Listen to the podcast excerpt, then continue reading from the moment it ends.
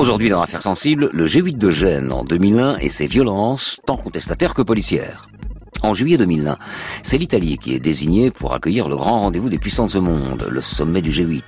Une grosse responsabilité, car il s'agit non seulement d'organiser la rencontre, mais également son corollaire, le contre-sommet altermondialiste, où des militants du monde entier viennent affirmer leur opposition à la globalisation et au capitalisme. Pour les dirigeants, comme pour les activistes, le G8 ce sont trois jours d'espoir, trois jours de crainte également.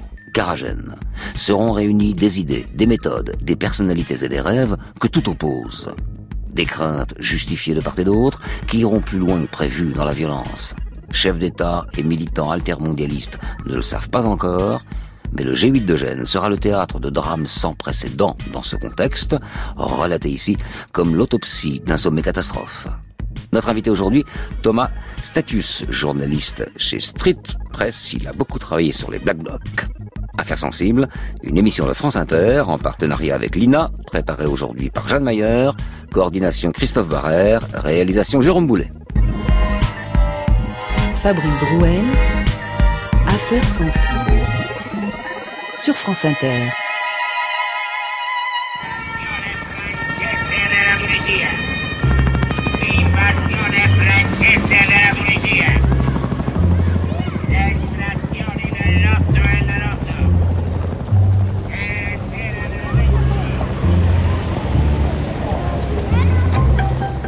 20 au 22 juillet 2001, la 27e réunion du G8 réunit à Gênes les dirigeants des sept pays démocratiques les plus riches. Les États-Unis, le Japon, l'Allemagne, la France, le Royaume-Uni, l'Italie, le Canada, auquel s'ajoute la Russie. Huit chefs d'État ou de gouvernement sont donc là, dont Georges Bush, Jacques Chirac et Silvio Berlusconi, accompagnés de leurs ministres, qui se sont fixés des objectifs communs. Parmi les discussions planifiées, la lutte contre la pauvreté, la question d'un fonds mondial pour la santé d'un milliard de dollars et, dossier litigieux, la lutte contre les gaz à effet de serre. Bref, pas simple. La posizione del presidente George Bush, il presidente Jacques Chirac alla ratifica del protocollo di Kyoto. Tandis que Gênes, ville haute, se prépare à recevoir le G8, les opposants s'organisent, eux aussi. À la fin de l'année 2000, le Genoa Social Forum est créé pour coordonner les contestations de ceux qui reprochent au sommet d'imposer ses politiques néolibérales au reste du monde. Près de 1000 associations altermondialistes qui rêvent d'une autre mondialisation, d'un autre monde, adhèrent au Genoa Social Forum, le GSF.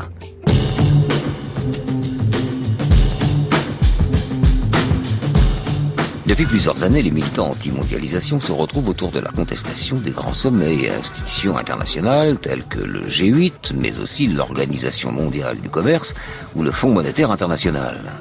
Des contre-sommets qui prennent une envergure nouvelle le 30 novembre 1999. Lors d'une conférence à l'OMC, à Seattle, le grand public découvre l'ampleur du mouvement anti-mondialisation à l'occasion de manifestations mouvementées. Une journée incroyable, selon la reporter Dominique André sur France Inter. Le calme est maintenant revenu dans le centre-ville où il est euh, interdit de circuler. Le couvre-feu et l'état d'urgence euh, seront en vigueur toute la nuit et jusqu'à demain matin. En fait, deux manifestations ont eu lieu aujourd'hui à Seattle, celle de la grande centrale américaine AFL-CIO avec son lot de pacifistes, de paysans, dont José Bové, et puis d'écologistes. Et puis il y a eu aussi l'autre manifestation avec des jeunes, plutôt d'extrême gauche, les leftistes comme on les appelle ici, qui sont issus du mouvement grunge. Et puis il y avait des casseurs et ce sont eux qui ont paralysé la ville et qui ont empêché le déroulement normal de cette journée qui est tout de même incroyable. Le sommet de Seattle restera dans les annales comme un acte fondateur de l'altermondialisme, mais aussi du mouvement Black Bloc, ces activistes capuchés de noir qu'on appelle déjà casseurs. De Seattle jusqu'au sommet de Gênes en 2001, les contre-sommets des opposants à la mondialisation se succèdent à un rythme jamais atteint jusqu'à présent. Séoul, Prague, Nice, Davos, Genève, Biarritz, Prague, Kyoto, pendant près de deux ans. Une dynamique nouvelle nourrit des réseaux de syndicats, d'associations et de militants nombreux et actifs. Quand les associations altermondialistes fondent le Geneva Social Forum à Gênes, quelques mois avant le sommet de 2001, le gouvernement de Silvio Berlusconi appréhende. Et si la situation dérapait, comme à Seattle On propose alors une étonnante solution avancer les manifestations du contre-sommet pour qu'elles se déroulent dans le calme avant le G8. Sans surprise, les activistes du Genoa Social Forum refusent. Mais oui, à quoi bon manifester si ceux contre qui on proteste sont absents? Un contre-sommet, ne l'oublions pas, c'est de l'action directe. Et les altermondialistes entendent bloquer les négociations du G8, comme ce fut le cas avec l'OMC à Seattle en 1999, la violence en moins.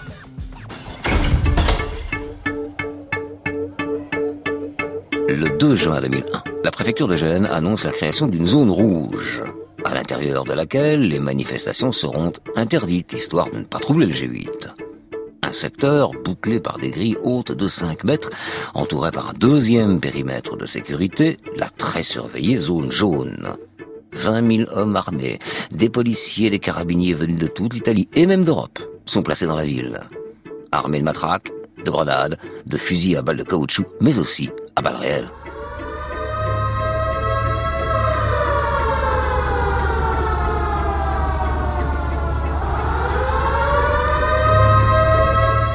À Gênes, dans les semaines qui précèdent le G8, une rumeur court et inquiète. La police aurait déjoué des attentats. Les activistes prépareraient des poches de sang contaminées à jeter sur les forces de l'ordre. Les Génois sont d'autant plus inquiets qu'on attend plus de 100 000 personnes. Le peuple de Seattle, comme on dit alors, et son armée présumée de fauteurs de troubles. À la veille du sommet du G8, la police est tendue et tous les regards sont rivés sur Gênes. Le reporter Manuel Ruffez raconte au journal de 13h sur France Inter. Gênes est aujourd'hui une ville en travaux et en armes. En travaux parce que la ville se fait belle pour accueillir le sommet du G8. Façade ravalée, revêtement de rue refait à neuf, mais tout est loin d'être prêt. Échafaudage, palissades, tas de gravats surgissent à tous les coins de rue de la vieille ville où doivent se tenir les réunions de travail du sommet. Mais au-delà de cet aspect logistique, c'est la présence policière qui frappe immédiatement. Ils sont là, ils sont partout en civil, mais facilement repérables. Ils se déplacent en groupe d'au moins 4 ou 5 costauds, chacun un sac à dos en bandoulière. En uniforme bleu, ce sont les policiers. En noir, les carabinieri, les gendarmes. La nuit, en voiture, ils n'hésitent pas à vous éblouir de puissants spots pour mieux vous dévisager. Les quelques opposants au sommet déjà sur place s'en plaignent. Ils se savent déjà tous fichés. Depuis une semaine, ils ne peuvent plus sortir en ville sans être contrôlés. Des perquisitions ont même eu lieu chez eux. Mais nous n'avons pas d'armes, disent-ils. Nous n'avons que nos corps. Et c'est avec cela que nous défendrons notre liberté d'expression. Jeudi 19 juillet, c'est le premier jour du sommet du G8 et donc celui du contre-sommet. Des associations réunies dans le Genoa Social Forum ont prévu de consacrer cette journée aux droits des migrants. Déjà, près de 40 000 personnes marchent dans Gênes pour demander la liberté de circulation et la régularisation des demandeurs d'asile. En queue de cortège, quelques mille activistes avancent, masqués, vêtus de noir. La police est sur ses gardes, mais ce premier jour de manifestation se termine finalement dans le calme. Les journalistes qui suivent les cortèges décrivent une ambiance plutôt bon enfant, festive. Le soir, sur le bord de mer, on se retrouve en effet au concert de Manu Chao, par exemple. Mi gusta la mañana, mi gustas tu, chante en chœur altermondialiste et maman génoise. TF1 parle alors de folklore anti-mondialisation et compare même le contre-sommet à la technoparade. Sur France Inter, Manuel Ruffez, lui, préfère la référence à Woodstock. Vous êtes 8, nous sommes 6 milliards. Sous cette bannière, les antimondialisations affluent sur l'esplanade concédée par la municipalité qui fait office de point d'information et de lieu de réunion. Ambiance paisible, ça fleure bon le peace and love, jusque dans la manière de s'habiller façon Woodstock. Le look libertaire n'a pas changé beaucoup dans les, derniers 20 ans, 30 ans. Dans le monde normal, tout se rassemble. Ici, il y a plus de fantaisie.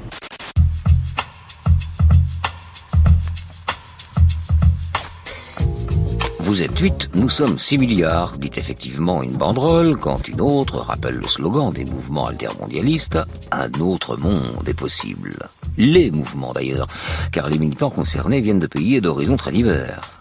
Leur point commun, la critique des sommets internationaux, le refus de la mondialisation et du libéralisme économique, la lutte pour l'autonomie des peuples, pour la protection de l'environnement et celle des droits humains fondamentaux.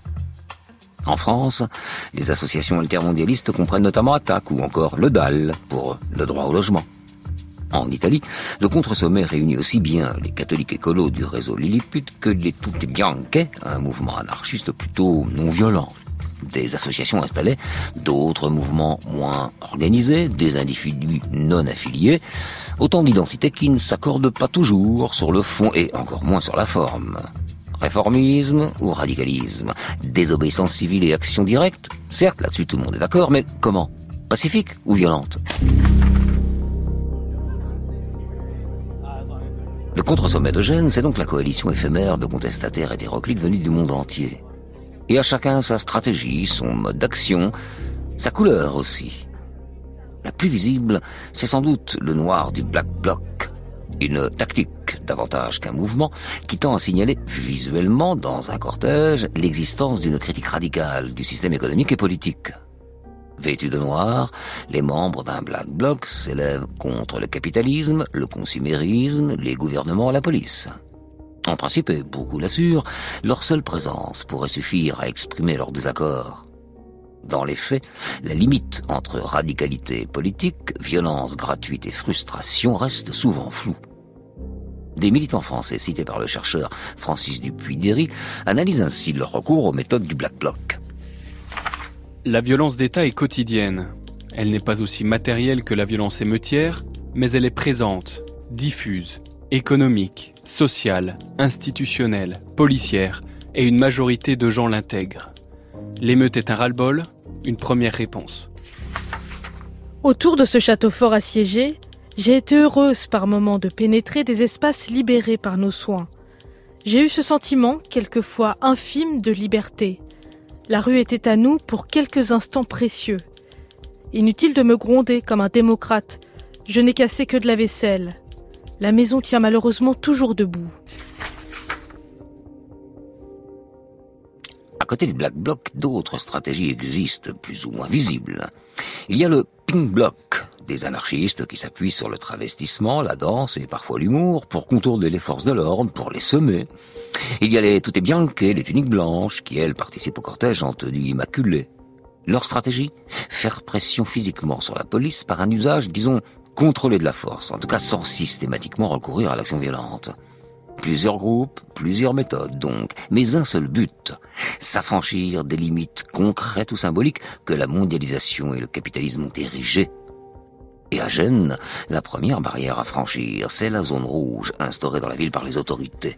Cette militante explique. On va d'abord manifester contre cette interdiction de nous laisser l'accès à cette ville où nous voulons tous manifester. Il est évident que passer la zone rouge, ça veut dire désobéir dans le cadre d'une l'égalité imposée, ou plutôt d'un ordre imposé. Là, on voit très bien en se promenant dans les rues de Gênes que la situation est totalement anormale. C'est un état de siège. On n'est plus dans un état de droit. Il n'est est plus question de penser les choses en ces termes. à partir du moment où on construit des murs infranchissables, il nous semble que c'est de notre devoir de désobéir, ne serait-ce que symboliquement, faire tomber les murs et passer un pied de l'autre côté pour dire que ça nous appartient, que c'est à nous, ces rues sont à nous.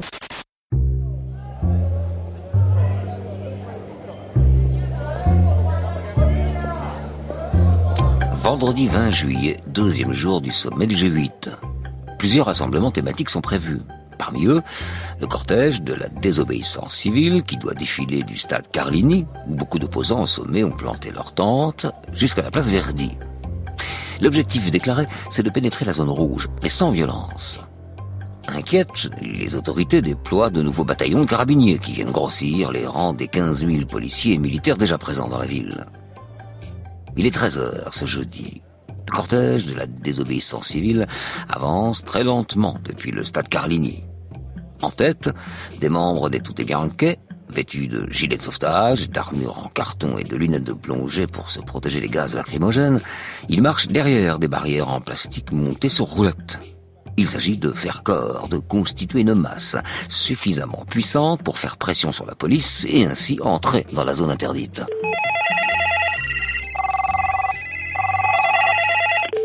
14 heures, la police est débordée par les appels d'habitants en panique.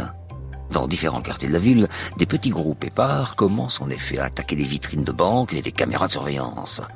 Manuel Ruffez raconte. Au son du tambour, ils arrivent presque au pas militaire, tout en noir. Des casques rangers, ils sont aussi bien équipés que les policiers anti-émeutes qui leur font face. Un coup d'œil aux forces de l'ordre, demi-tour, eux, franchir la zone rouge, ça ne les intéresse pas, ce qu'ils veulent, c'est casser.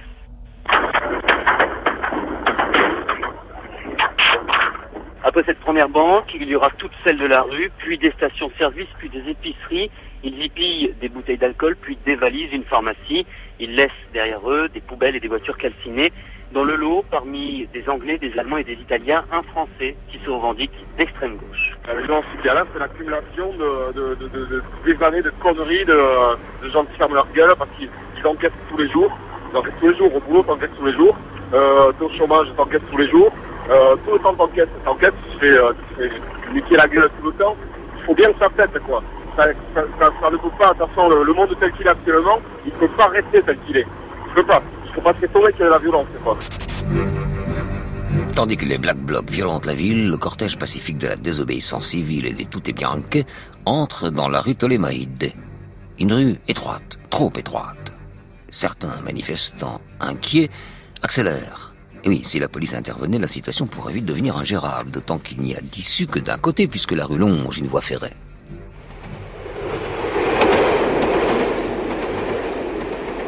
Et au bout de la rue, justement, les carabiniers du 3e bataillon de Lombardie attendent, hyper tendus. Tandis que les barrières à roulettes du cortège de tête arrivent devant eux, les forces de l'ordre chargent violemment. Une réaction illégitime, injustifiée et disproportionnée, dira la justice italienne. Les manifestants, eux, sont sous le choc, comme cette Italienne qui témoigne. On était en tête de cortège, euh, les mains en l'air. Ils sont sortis d'une rue, ils ont lancé les lacrymos. Ils nous les ont jetés dessus, ces cons. On avait les mains levées. Vous comprenez? Si la manifestation d'aujourd'hui ne réussit pas, c'est à cause d'eux qui ont divisé le cortège. Ils ont divisé le cortège, dit-elle. Oui, car après cette charge des carabiniers, les réactions des manifestants pacifistes sont partagées. Certains d'entre eux reculent et se dispersent, tandis que d'autres choisissent de riposter. Bientôt rejoints par le Black Bloc, ils affronteront la police près de trois heures durant. Très vite, dans la ville, la situation dégénère. Aux fumées des lacrymos répondent des bris de vitrines, aux grenades, les jets de pavés. Les reporters présents sur place parlent de guérilla urbaine, de chaos. D'autant que dans la confusion, les forces de l'ordre matraquent des journalistes et des médecins. Piazza Limonda, tout près de la Via Tolemaide, là où la manifestation pacifique s'est transformée en émeute après les charges abusives de la police. Dans une jeep, à l'arrière du cortège, deux carabiniers se reposent. Mario Placaniccia et un autre militaire, Dario Raffone. Tous deux ont été jugés inaptes, trop nerveux, trop fatigués. On leur a intimé l'ordre d'attendre dans le 4x4. Soudain, un jeune homme cagoulé s'avance, un extincteur à la main le carabinier Mario Placaniccia, 24 ans, prend peur et tire à balles réelles. Il est 17h27.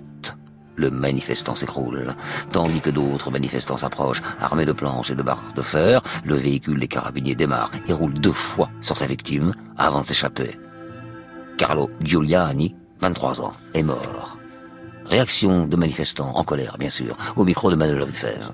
Beaucoup sont sous le choc, mais beaucoup également sont très remontés. L'attitude des policiers et carabiniers italiens hier vis-à-vis même des cortèges les plus calmes les révoltes, qu'on ne s'étonne pas, disent-ils alors, si aujourd'hui ça pète encore. Des gens qui tirent dessus avec des armes, quoi, ça veut dire quoi, sans déconner? Des sérieux qui, qui tirent des lacrymos depuis les toits c'est les fascistes qui font ça, quoi. C'est les FAF, quoi. C'est pas les keufs, quoi. Les mecs, ils étaient entraînés, ils étaient préparés, ils ont, ils rien géré de A à Z, quoi. Ces gens qui sont préparés veulent aller affronter, je comprends, et vraiment, je les comprends et je les respecte, quoi. Après, je dis qu'ils assument jusqu'au bout et qu'ils fassent en sorte que bah, ceux qui sont pas préparés euh, et surtout pas équipés, euh, qu'ils se mettent pas à côté d'eux, quoi. Immédiatement, le ministre de l'Intérieur, Claudio Scagiola, justifie publiquement l'acte du carabinier. Légitime défense et les autorités italiennes désignent le coupable, le Black Bloc.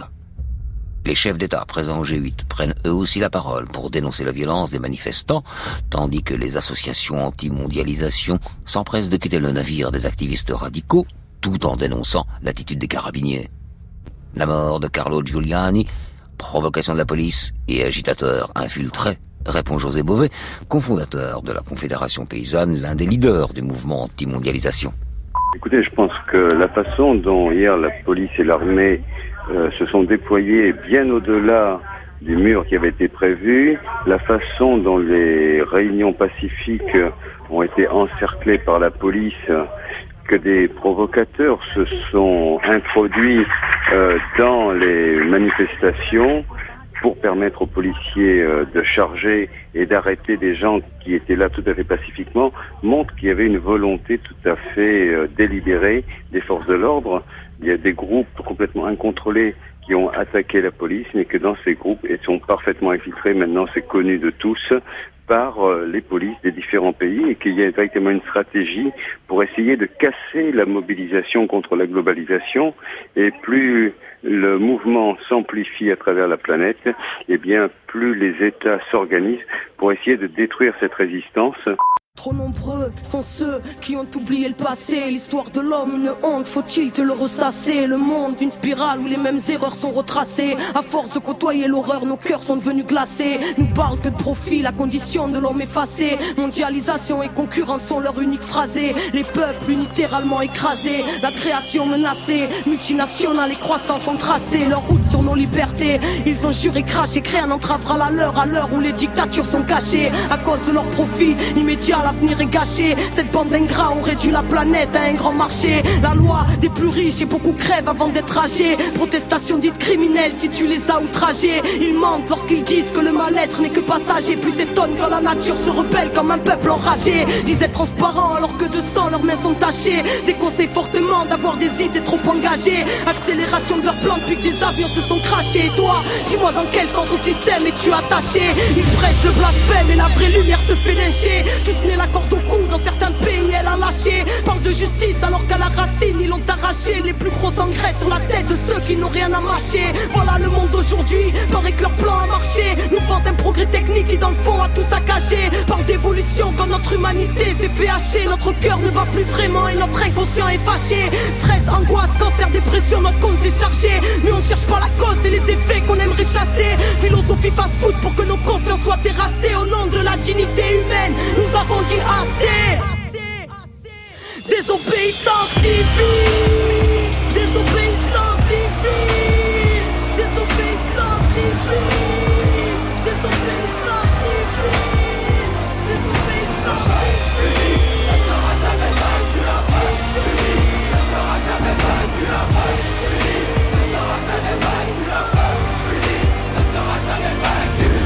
C'est une résistance contre un système qui crée le terreau favorable à la haine de l'autre, au racisme et au mépris. Le refus de coopérer, de collaborer avec l'autorité. Même si on marche séparément, on doit frapper ensemble. Il y a quelque chose, une injustice quelque part, on descend tous. Il y a un problème quelque part, on descend tous. Place c'est de la désobéissance civile, c'est pas de la violence. On a une place énorme, une responsabilité énorme dans ce qui s'est joué et ce qui se joue et ce qui va se jouer dans l'avenir.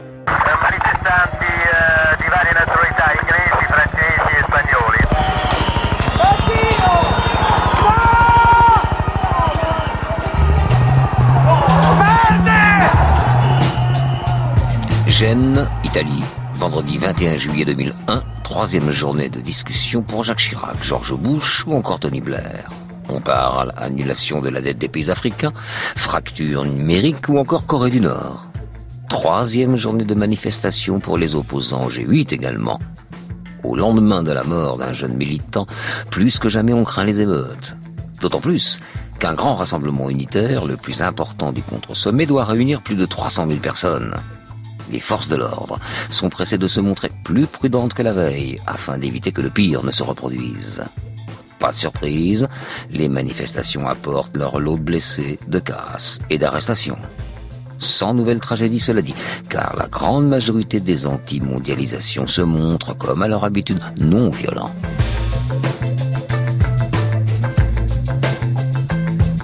Le soir, à l'issue des défilés, quelques centaines d'entre eux se retrouvent au centre d'information alternatif mis en place pour le contre-sommet dans une école de Gênes, l'école Diaz. C'est là, dans le gymnase, que dorment 307 militants, dont beaucoup d'étrangers. Ambiance camping, matelas sur le sol, camaraderie. Peu avant minuit, alors que les plus fatigués s'apprêtent à aller dormir, plusieurs dizaines de policiers font irruption dans l'école. Les anti-mondialisations ne le savent pas, mais ce sont des hommes du département mobile de la police d'État de Rome, formés militairement aux interventions rapides, une sorte de GIGN. Pendant 15 minutes, les coups de matraque pleuvent, au hasard. Les témoins racontent des scènes d'une violence exceptionnelle. Des jeunes frappés au sol dans leur sac de couchage, un journaliste qui tombe dans le coma. Dehors, plusieurs bataillons de carabiniers surveillent les alentours de l'école, comme le montrent des images de vidéosurveillance. Alors, pourquoi cette intervention Emmanuel Delattre, correspondant de France Inter à Rome à l'époque, s'interroge. Pourquoi une telle descente de police digne d'une dictature? Pourquoi tant de violences gratuites? Les militants anti-mondialisation qui ont vu cette nuit débarquer dans leur quartier général une centaine de policiers pour une perquisition plus que musclée sont encore ce matin sous le choc.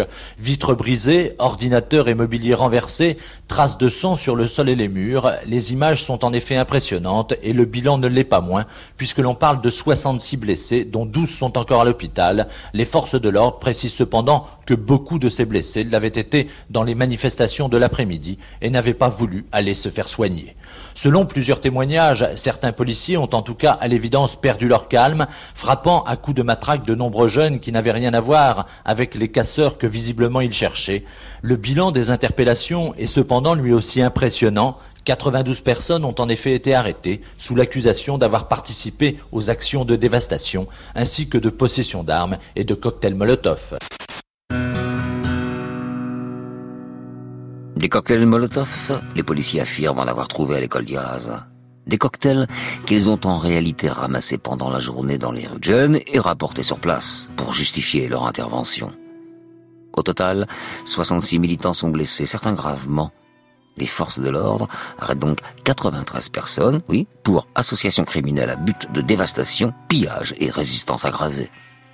Les militants sont placés en garde à vue dans une caserne de la police nationale, la caserne Bolzaneto. Pendant trois jours, ils vont subir interrogatoires, coups, insultes et humiliations.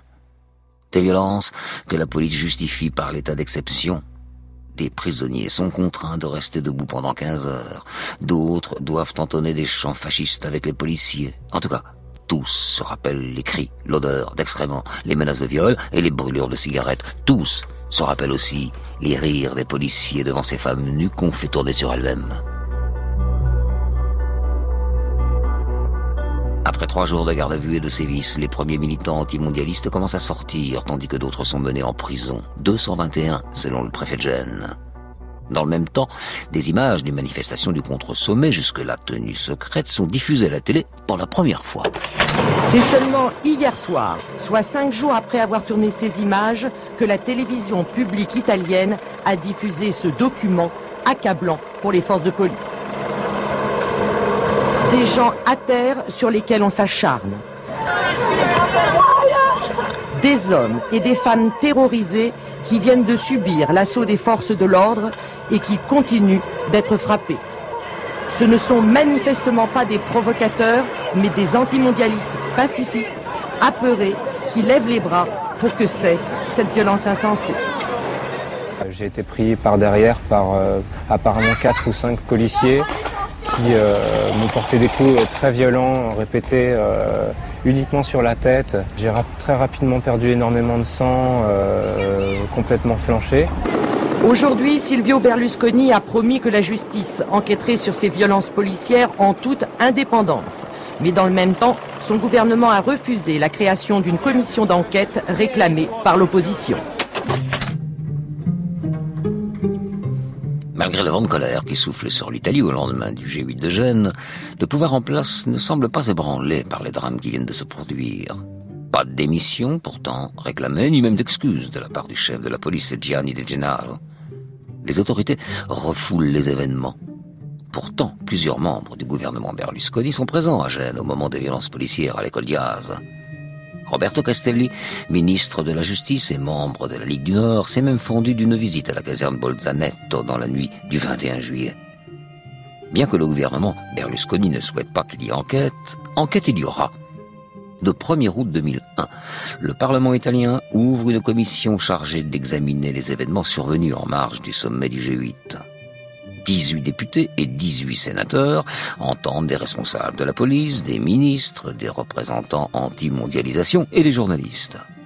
Une commission d'enquête, jugée pourtant partiale par Amnesty International, qui dénonce, je la cite, un niveau de violation des droits de l'homme jamais atteint dans la récente histoire européenne. Il faut attendre 2007 et 2008 pour que les violences commises par les forces de l'ordre italiennes soient jugées. Parmi les chefs d'accusation retenus, abus d'autorité publique, coups et blessures, injures, menaces, recel de malfaiteurs et faux. Michelangelo Fournier, ancien adjoint au préfet de police de Rome, commandait l'un des groupes anti-émeutes lors de l'opération à l'école Diaz. Et il témoigne au tribunal de Gênes. J'ai vu des policiers s'acharner sur des personnes sans défense. Cela ressemblait à une vraie boucherie. Dans l'obscurité, j'ai vu quatre agents, deux en uniforme et deux en civil, matraquer une jeune fille. Je leur ai crié d'arrêter, ils ont continué. J'ai dû les bousculer, ils m'ont insulté.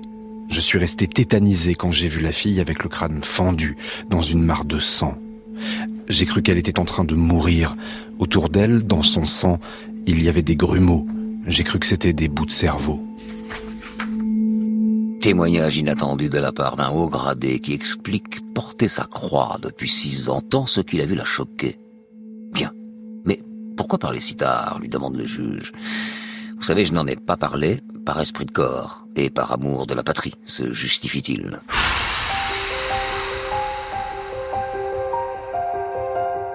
À l'issue de deux procès, celui de l'école Diaz et celui de la caserne Bolzaneto, 69 policiers, carabiniers et médecins, dont 13 hauts responsables, sont condamnés à des peines allant de 9 mois à 5 ans de réclusion. Des peines relativement légères comparées aux 15 années de réclusion dont certains manifestants écoperont pour violence et dégradation. Quant à la mort de Carlo Giuliani, elle n'a jamais été l'objet d'un jugement. Considérée comme un fait collatéral par la justice, l'affaire avait été classée en 2003, sans procès. Mais les manifestants de Gênes ne s'arrêtent pas en chemin. En 2017, ils en appellent à la Cour européenne des droits de l'homme qui, elle, condamne l'Italie.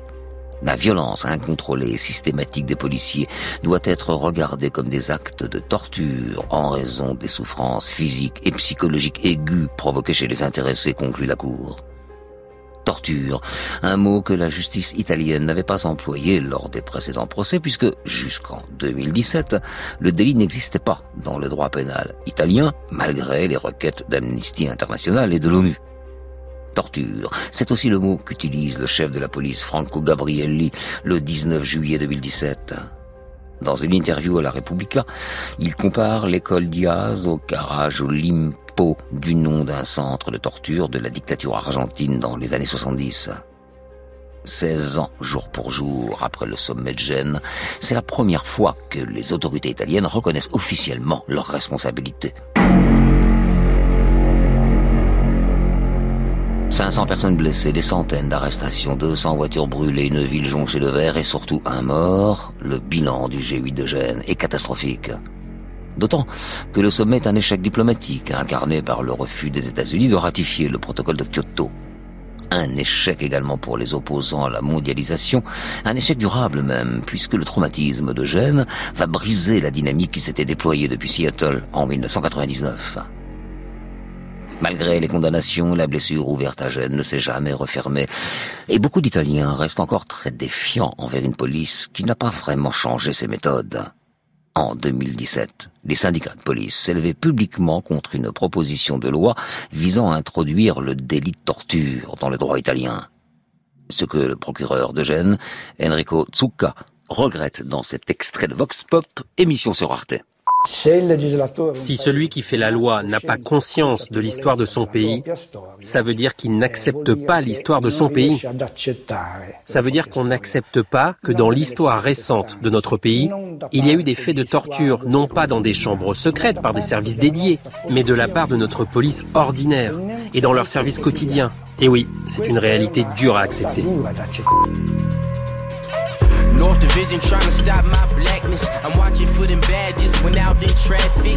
Them 911's been a tad bit frantic. If lights start flashing, please don't panic. The DEA giving out gang enhancements. Can barely even hang the build a case off camera. CCAT tracking criminal patterns. Tricking niggas into taking strikes to get out faster. Freedom bribery, nigga, cause we hardly equip. Social media that lead to fast photography snitching. Blame geography, nigga, for the pride in these niggas. Take you when they fingerprint you. Now you part of the system. This was all a part of Huey P and Bobby prediction. Making profit off of violence, they arousing attention. Leaders rising, lead the 25 to life in the prison. Better watch it, cause I know they got a spot for you, nigga. Yeah, put your hands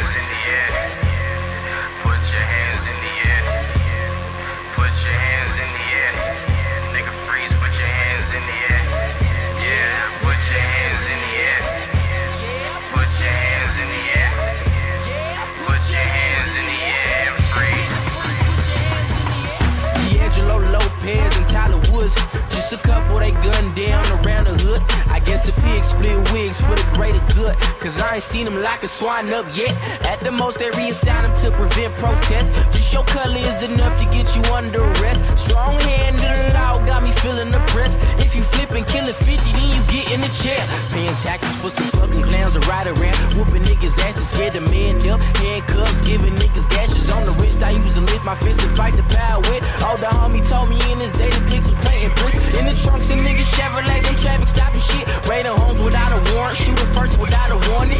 And they expect respect and non-violence. I refuse the right to be silent. Yeah,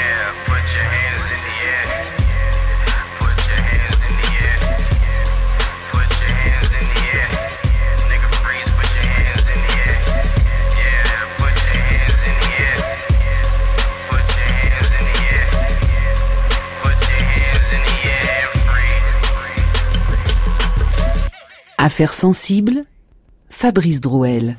Aujourd'hui, le sommet de Gênes et les violences policières contre les altères mondialistes et autres manifestants, nous allons en parler avec notre invité Thomas Statius. Bonjour. Bonjour.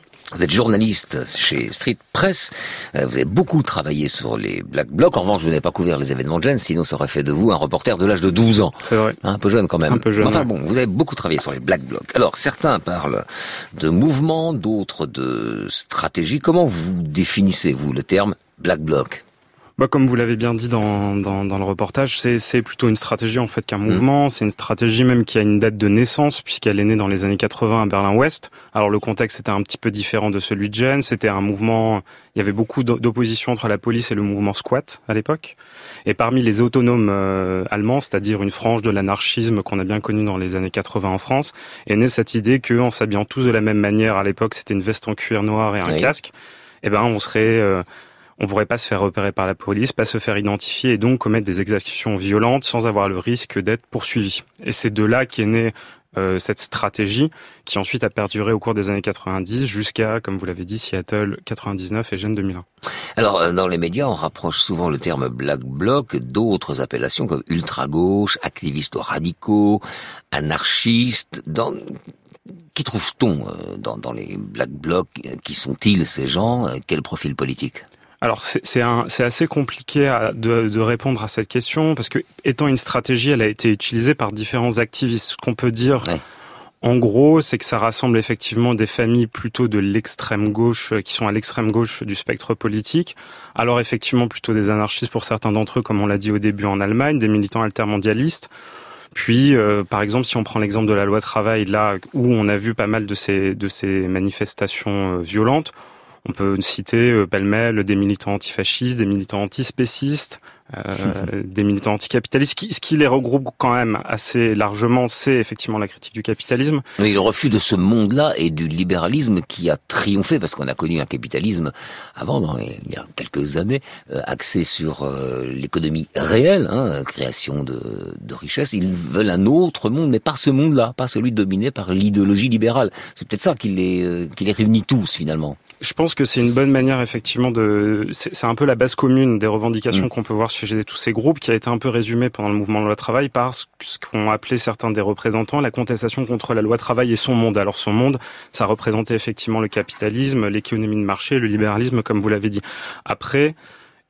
Un, un des ressorts et ce que montre assez bien le, le, le, le- ce- ce- cet épisode sur Gênes, c'est qu'aussi euh, ces mouvements se sont beaucoup nourris aussi des violences policières. Ça a été effectivement un- une, une courroie d'entraînement pour attirer à la fois des manifestants euh, dans leur rang, c'est-à-dire que par l'action des Black Blocs, on voyait la violence de l'État en action, si vous voulez, et que donc finalement c'était une raison supplémentaire pour rejoindre et pour contester euh, la violence étatique. Voilà, c'est euh, un peu la preuve par le sacrifice. Il y a quelques un côté un peu sacrificiel là-dedans.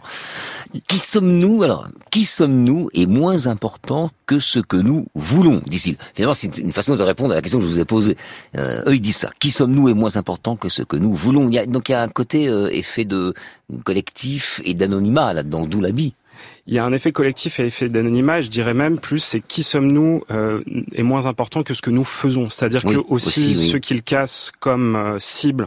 Alors euh, dans dans dans dans dans, dans l'épisode sur Gênes, vous parliez souvent de euh, des, des, des caméras de surveillance, des banques. Mmh. Alors il y a une sorte de permanence quand même parce que c'est encore une fois des scènes qu'on a vues pendant le mouvement de travail, des cases de caméras de surveillance, de banques. Donc les cibles disent aussi ce que c'est comme ce que sont leurs revendications et ce qui est euh, en quelque sorte projet, leur projet politique, si projet politique il y a.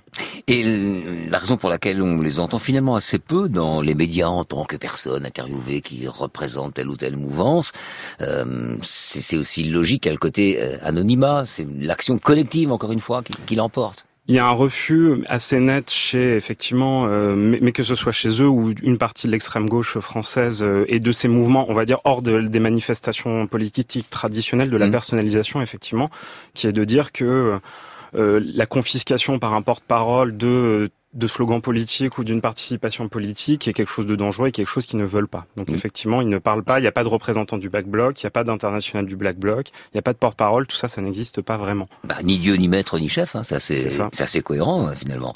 Euh, à l'époque du contre-sommet de Seattle et puis euh, des événements de Gênes, le Black Bloc relevait d'un mouvement international. Aujourd'hui encore, il y a des connexions entre ces militants, tiens, ne serait-ce qu'au niveau de l'Europe. Est-ce qu'il y a une, une internationale européenne?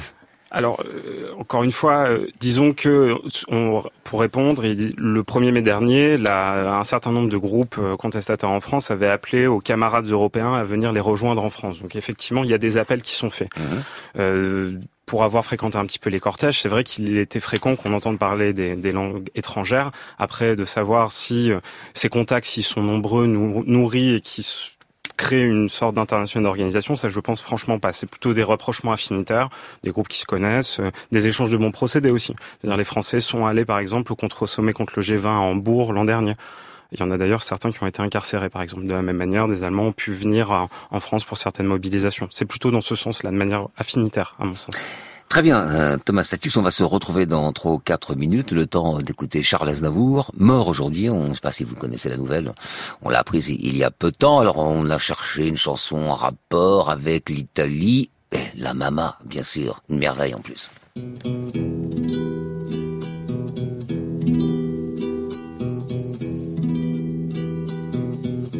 Ils sont venus, ils sont tous là, dès qu'ils ont entendu ce cri, elle va mourir là, maman.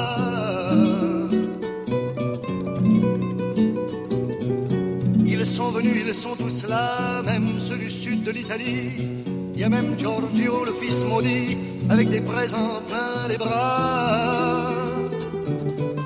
Tous les enfants jouent en silence autour du lit sur le carreau mais leurs jeux n'ont pas d'importance, c'est un peu leur dernier cadeau à la maman.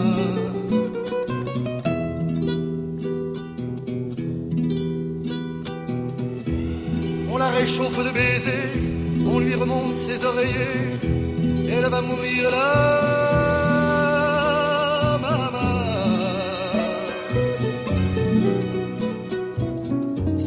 Marie pleine de grâce, dont la statue est sur la place. Bien sûr, vous lui tendez les bras en lui chantant Ave Maria. Ave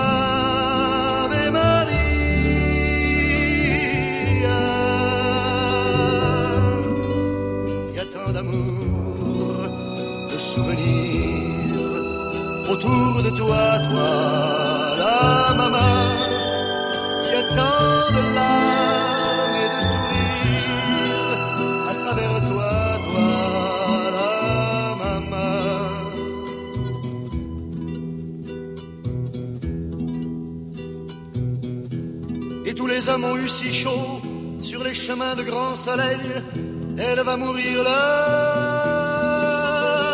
maman.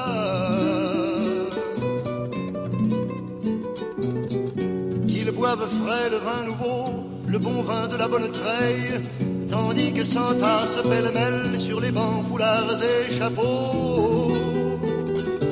C'est drôle, on ne se sent pas triste près du grand lit de l'affection. Il y a même un oncle guitariste qui joue en faisant attention à la maman.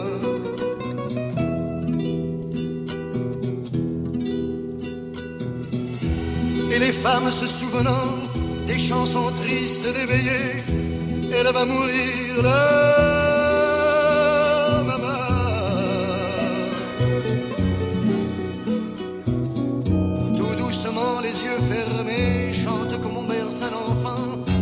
une bonne journée pour qu'il sourit en s'endormant.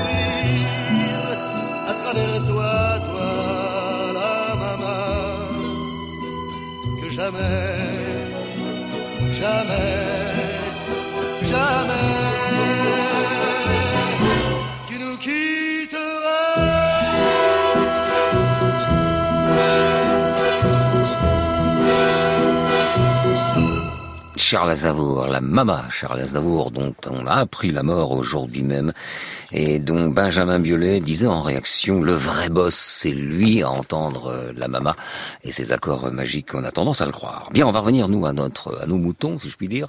Donc, le sommet de Gênes, qui se termine euh, en émeute euh, générale. Nous parlons donc des Black Blocs avec notre invité, Thomas Statius. Vous avez beaucoup travaillé sur les Black Blocs. Alors, ils font leur apparition en 2009 en France lors du sommet de l'OTAN à Strasbourg. Ce sont pendant les manifestations contre la loi travail en 2016. C'est vrai euh, que ce Black Bloc a pris une vraie ampleur. Euh, on- à ce moment, on entendait beaucoup l'expression cortège de tête qu'on n'a rien entendu euh, l'an dernier. C'est une autre façon de dire Black Bloc? Ah non, le, le cortège de tête, des, enfin ce qui a été appelé cortège de tête pendant pendant le, le mouvement loi travail, c'était tous les gens qui manifestaient au-delà des banderoles syndicales. C'est-à-dire que traditionnellement, dans une manifestation, vous avez la tête de manifestation avec l'intersyndicale, donc Philippe Martinez, la CGT, la CFDT, tout un tas de gens. Balisé par les, Balisé les par les- calicots et puis l'ordre du cortège. Exactement. Et en fait, ce qui s'est passé, c'est que au cours d'un certain nombre de manifestations au, au printemps 2016 pendant la loi travail, un, un certain nombre de personnes, plusieurs milliers au plus fort de la mobilisation, sont allés devant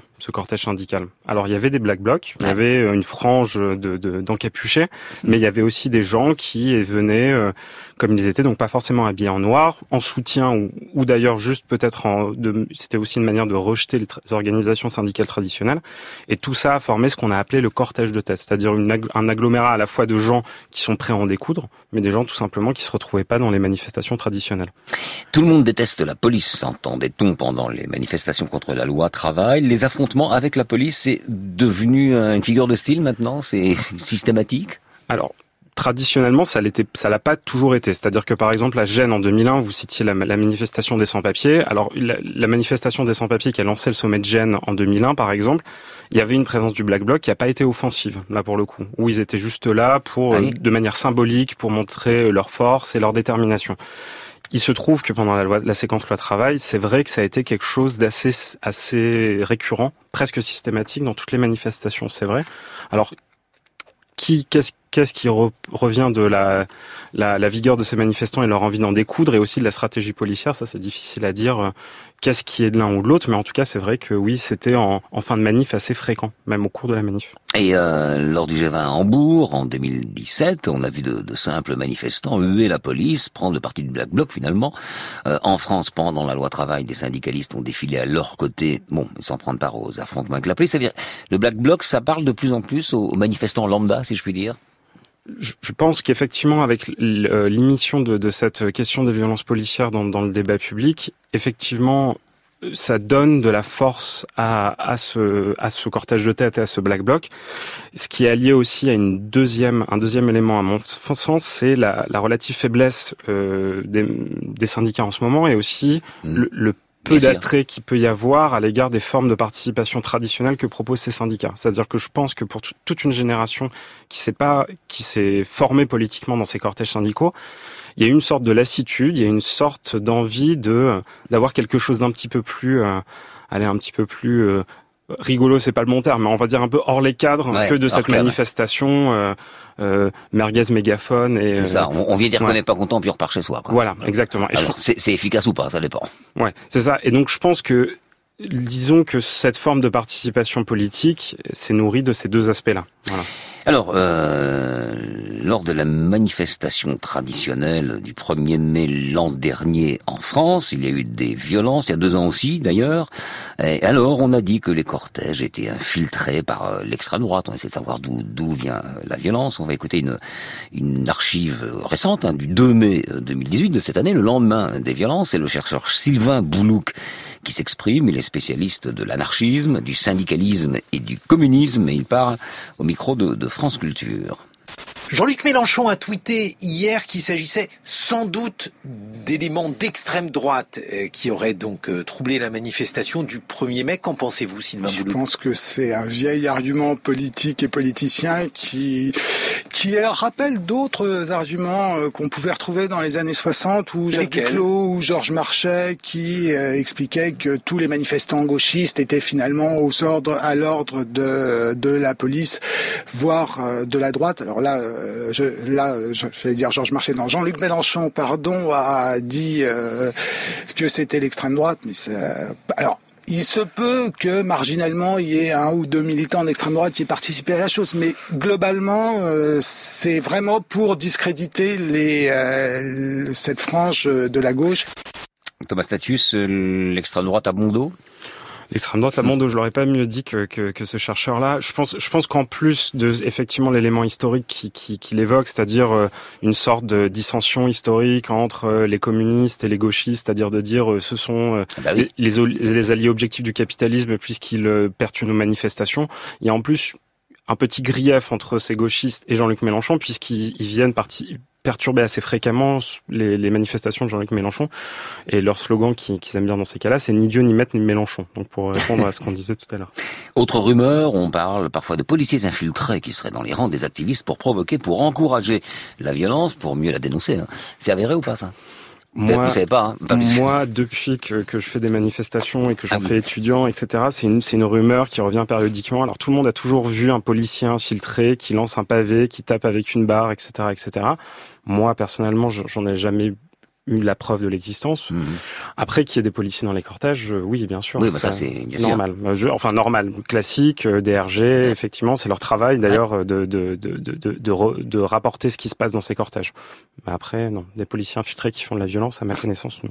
Toute dernière chose, est-ce qu'il y a une stratégie de la police en France face au Black Bloc qui consisterait soit à s'opposer frontalement, ou au contraire à laisser faire, retarder au maximum l'échéance pour éviter l'affrontement?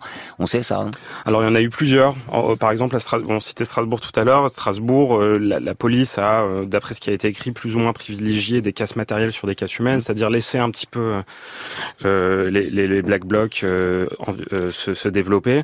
Pendant la loi travail, il y a eu un, plus grand encerclement de, ce cortège-là. Plus récemment, la préfecture de police de Paris a décidé de prendre un petit peu de large pour essayer d'éviter en fait les affrontements entre les manifestants et les policiers. Merci infiniment Thomas Statius pour tous vos éclairages sur cette affaire assez compliqué, euh, finalement. Merci, au revoir. Merci. C'était Affaires sensibles aujourd'hui, le sommet de Gênes et les Black Blocs, une émission que vous pouvez réécouter en podcast sur franceinter.fr. Rendez-vous également sur la page Affaires sensibles du site de France Inter pour toutes les informations complémentaires. Merci à Loïc Frapsos qui était à la technique aujourd'hui.